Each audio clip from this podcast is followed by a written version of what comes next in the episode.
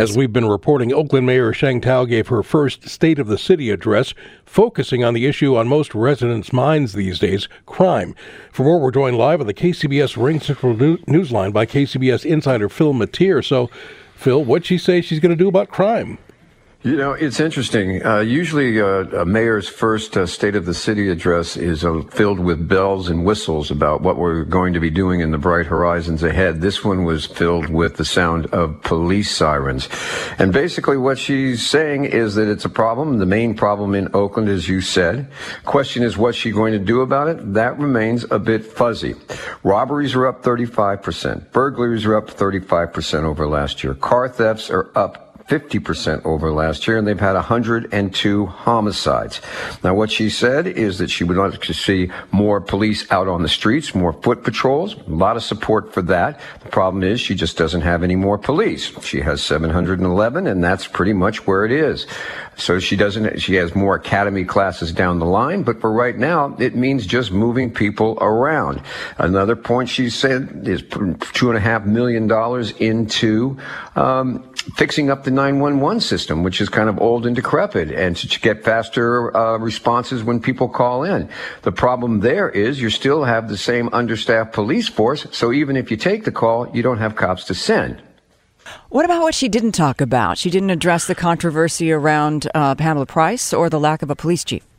That's right. Not one word about, you know, the potential recall of the district attorney in Alameda County, which I can understand, Margie, because that's sort of a, uh, a political situation. Plus, you know, they're both from the progressive wing of the local politics. As a matter of fact, most of the Oakland City Council is as well. This is a case where the progressives are in charge from top to bottom in Oakland. And, you know, so it's on them. And this isn't their most comfortable strong suit. I mean, they usually like to talk about social programs and social justice not crime. And you could sort of feel that in the room because the response to what she was saying, you know, wasn't exactly uh, cheers because people, you know, are sitting there going, we, you know, we, we like restorative and reform and things like that. Um, the other thing, you're right. She did not mention the missing police chief and the fact that she's, or give a date when she thought she would have one. She made no mention of LeRonne Armstrong, the police chief that she fired. And again, I could understand that. That would be tearing the band-aid off again.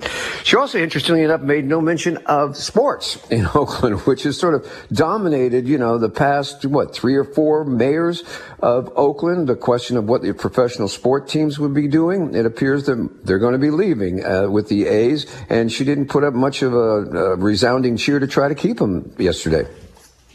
Yeah, well, that's true, Phil. We get to sort that out, just like uh, you know, dealing cards in solitaire. Um, uh, thanks a lot. Eric, that is a very, very good point. We sort this out like dealing solitaire. Only I got to tell you, this is hand is for her to win or lose, and she's got a lot riding on it because something's got to be done. Because Oakland, this is the top topic, and as she said, the buck stops with her, and it stays with her as well. All right, Phil. Thank you very much. That's KCBS insider Phil Matier.